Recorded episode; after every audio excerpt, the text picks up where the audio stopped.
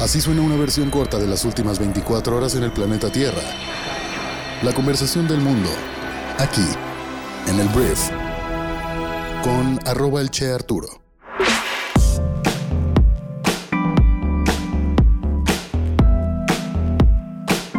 Muy buenos días, bienvenidas, bienvenidos a esto que es el brief para este lunes 18 de julio. En este programa vas a informarte en unos cuantos minutos con las noticias más importantes para el día de hoy. Yo soy Arturo Salazar, soy tu anfitrión y uno de los fundadores de Briefy, la plataforma educativa que resume todo lo que debes conocer para ser brillante en lo que haces. Este programa está producido precisamente por Briefy y te recomiendo mucho que descargues nuestra aplicación móvil para que puedas escuchar nuestros otros cuatro podcasts que incluyen la continuación de este, que es sobre negocios, audiolibros y la narración de artículos de las mentes más importantes del mundo de los negocios y del desarrollo personal del mundo. Entonces descarga nuestra aplicación móvil el día de hoy y sé brillante en lo que haces. Vamos a comenzar con esto que es el brief. Gracias por estar aquí en este inicio de semana. Vamos a darle.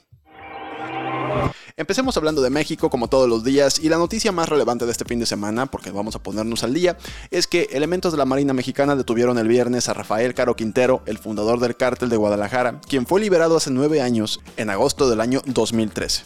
La Secretaría de Marina, a través de la Armada de México, informa el día de hoy, o sea en viernes, en un operativo realizado por la Fiscalía General de la República en coordinación con personal naval, se logró la detención de un presunto transgresor de la ley en el estado de Sinaloa, señalado como un objetivo prioritario para el gobierno de México y de los Estados Unidos de América. El también conocido como narco de narcos era buscado por el gobierno de Estados Unidos después de que las autoridades mexicanas lo dejaron en libertad. Había una recompensa en millones de dólares para pues dar con la captura de Caro Quintero. Y bueno, las primeras versiones reportaron de manera extraoficial que Caro Quintero fue capturado en las inmediaciones de la comunidad de San Simón del municipio de Choix, Sinaloa, que colinda con el estado de Sonora y Chihuahua y que es puerta de entrada al llamado Triángulo Dorado formado por Chihuahua, Sinaloa y Durango y el epicentro del narcotráfico en el país. Entonces, ¿qué pasó? Estados Unidos anunció que busca la extradición inmediata del el señor Caro Quintero afirma que el narco será juzgado en el mismo sistema judicial que murió defendiendo el agente de la DEA Kiki Camarena. Y aquí un poquito de contexto, si no has visto Narcos México o si no te sabes la historia, Kiki Camarena era un agente de la DEA estadounidense que murió en manos de precisamente el cártel de Guadalajara cuando estaba investigando al cártel mismo y bueno, de los líderes del cártel de Guadalajara ya habían caído dos de los tres. En su momento Caro Quintero también fue apresado, pero como ya te mencioné fue liberado en 2013 y para Estados Unidos esto es personal, por eso quieren la extradición inmediata de este capo. Y aquí que se le entre líneas se habla de que esto es un pequeño regalo del gobierno mexicano de Estados Unidos para aliviar un poquito las tensiones entre ambos gobiernos. Te digo, esto es totalmente extraoficial, no se puede afirmar a ciencia cierta, pero muchos medios estadounidenses hablan de que esta es una extraña coincidencia. Después de que los dos presidentes de ambos países se reúnen, agarran a uno de los capos que le va a dar a Joe Biden un respiro al haber capturado al capo de capos que pues mató o fue parte de los que mataron a Kiki Camarena. Entonces todo esto, te digo, ya se está viendo entre líneas qué pudo haber pasado, qué mensajes hay atrás de todo esto. Obviamente nadie acepta esto, pero se habla de que esto no es ninguna coincidencia y es un regalito del gobierno mexicano al gobierno de Estados Unidos, aunque me retracto con lo de regalito, aquí nada es gratis. Entonces esto es una negociación. Antes de pasar a la siguiente nota tengo que dar una noticia que también se dio dentro de este operativo, porque un helicóptero de la Marina se desplomó en el operativo después de haber capturado al señor Caro Quintero en Los Moches, Sinaloa, y tristemente dejó a 14 personas fallecidas. Era un helicóptero Black Hawk de la Secretaría de Marina que colapsó cerca del Aeropuerto Internacional de Los Mochis por razones desconocidas. No se habla de que haya sido derribado, no se habla de nada de eso, solamente se cayó y tristemente 14 marinos perdieron la vida, es lo que reportan las autoridades. Ahora sí, vamos al siguiente tema. Vamos a hablar del señor Andrés Manuel López Obrador, el presidente de México, que este sábado informó que a México llegará una inversión histórica de 40 mil millones de dólares por parte de Estados Unidos y Canadá. Andrés Manuel aquí lo que está haciendo es adaptando una narrativa para que se vea bien el país económicamente hablando. Es evidente que pues el desarrollo económico de México no es el ideal ni mucho menos, pero lo que dijo AMLO en este contexto y en esta narrativa que él sabe manejar es que México está considerado como un país de oportunidades. Nosotros estamos recibiendo inversión extranjera como nunca. Es histórico lo que está llegando de inversión foránea a nuestro país. Durante la inauguración de la planta de café de Nestlé que fue abierta en el puerto de Veracruz, el mandatario federal detalló que dicha inversión será destinada para el sur suroeste de el país. Además reconoció que México y el mundo están atravesando por una crisis mundial. Aquí lo que hace AMLO es generalizar la crisis para todo el mundo, porque como dicen, mal de muchos, consuelo de, ajá. Entonces, la cual ha sido acelerada pues por la guerra en Ucrania toda esta crisis. Por ello, apuntó que la invasión rusa ha desatado una crisis económica mundial que se tradujo en inflación que afecta a todos los países. Una vez más, ¿cómo es? Mal de muchos, consuelo de. Pero bueno, también destacó que México ha sido uno de los países que su moneda no se ha depreciado. No hemos tenido problema de depreciación de nuestra moneda. Hoy aparece en el New York Times que México es el país con menos depreciación en su moneda, sostuvo. Y aquí es irónico porque Andrés Manuel un día ataca al New York Times y dice que es fifi, que están en contra de su gobierno, pero a veces lo cita para que la gente reconozca que su gobierno va bien. Aquí no estoy nada más jodiendo a ¿sabes? O sea, el gobierno que ha tenido ha tenido mucha disciplina fiscal, no nos hemos endeudado mucho en este gobierno, ha sido reconocido todo esto por organismos internacionales, pero cuando ya te vas a un tema de narrativa, la inversión extranjera directa, Andrés Manuel, pues está llegando porque hoy en día las distancias en barco son un problema el sistema mundial de transporte marítimo está colapsado. Las empresas están viniendo a México porque es el país más cercano a Estados Unidos, porque ya no conviene estar produciendo o haciendo cosas desde China. Entonces, por eso están llegando las empresas a México.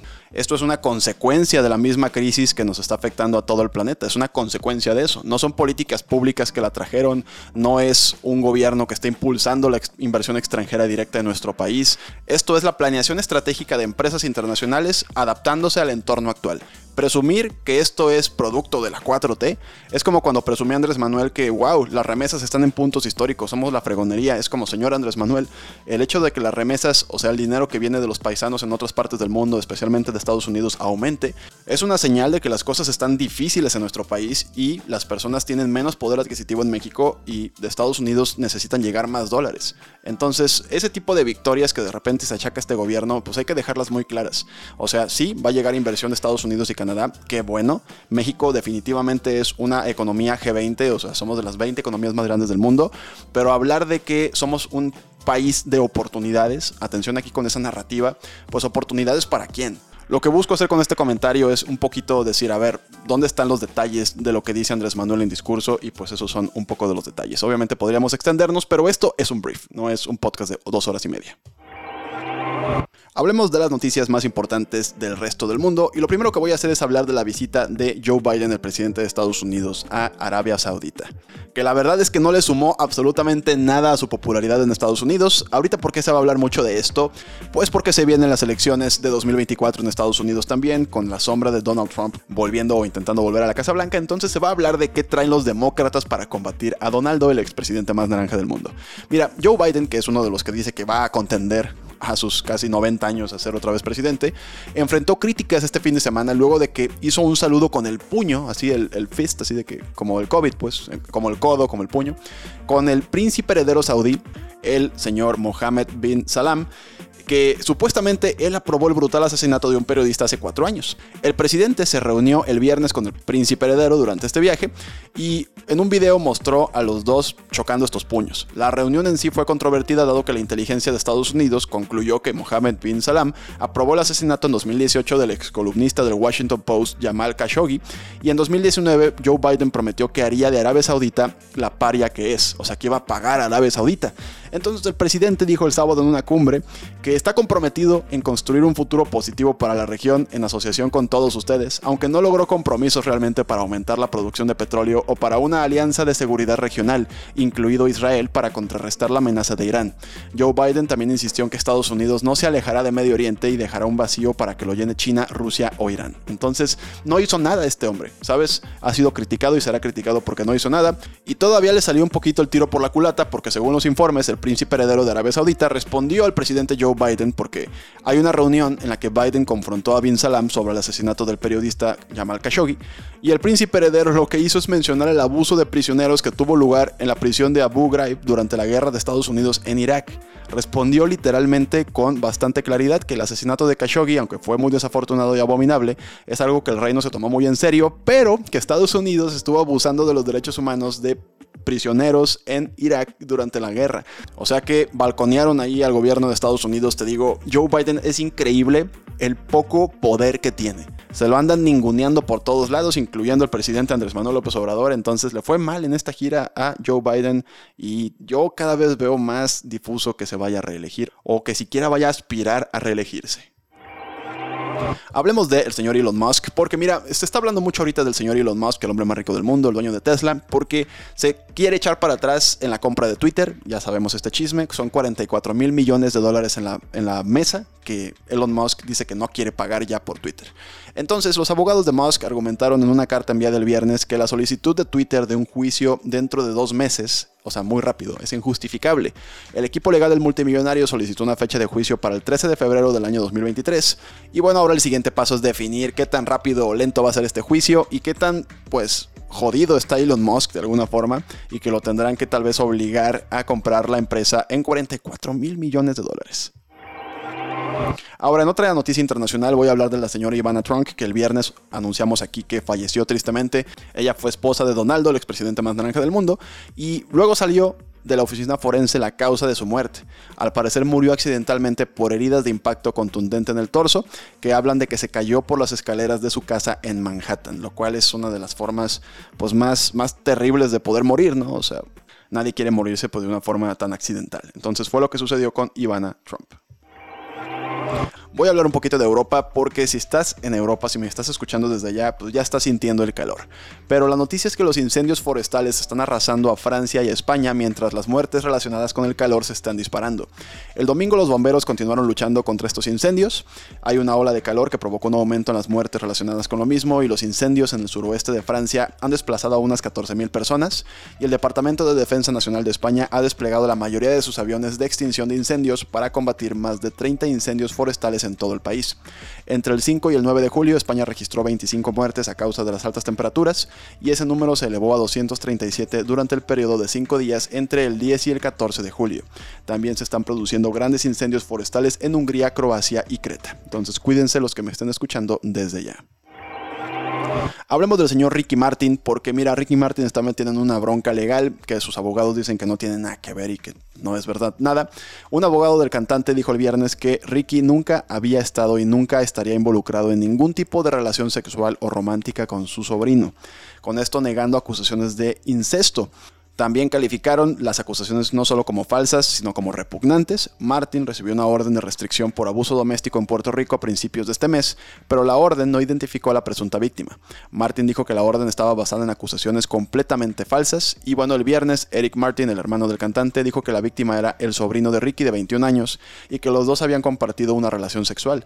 Según la ley de Puerto Rico, Martin podría enfrentar hasta 50 años de prisión, entonces esto es serio. Vamos a ver cómo termina y pues vamos a ver la justicia que nos dice.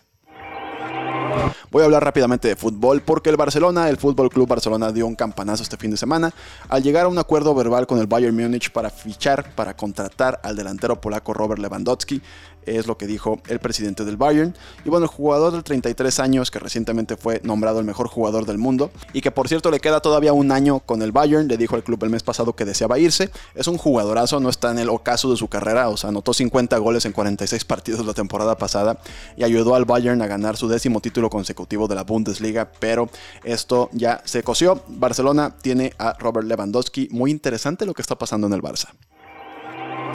Y en una gran noticia que surgió en Estados Unidos, Acaba de salir en Estados Unidos el nuevo número de emergencia 988 para personas en crisis de salud mental. Se activó el sábado, de hecho, y el objetivo del nuevo número nacional es facilitar las llamadas a la Línea Nacional de Prevención del Suicidio y brindar una alternativa al 911 para problemas de salud mental. Los expertos dicen que una línea directa nacional de fácil acceso podría disminuir las visitas a la sala de emergencias y los contactos innecesarios con las fuerzas del orden. Esto me parece espectacular. No sé si en México suceda o exista algo así, pero si no, debería existir lo antes posible. Gente que te atienda, que te diga, que te oriente, que te escuche. O sea, se me hace algo indispensable en los tiempos en los que vivimos. Muy bien, esta fue la conversación del mundo para este lunes. Muchísimas gracias por haberme escuchado. Espero que puedas compartirle este podcast con algún amigo o familiar que creas que le pueda servir estar bien informado el día de hoy.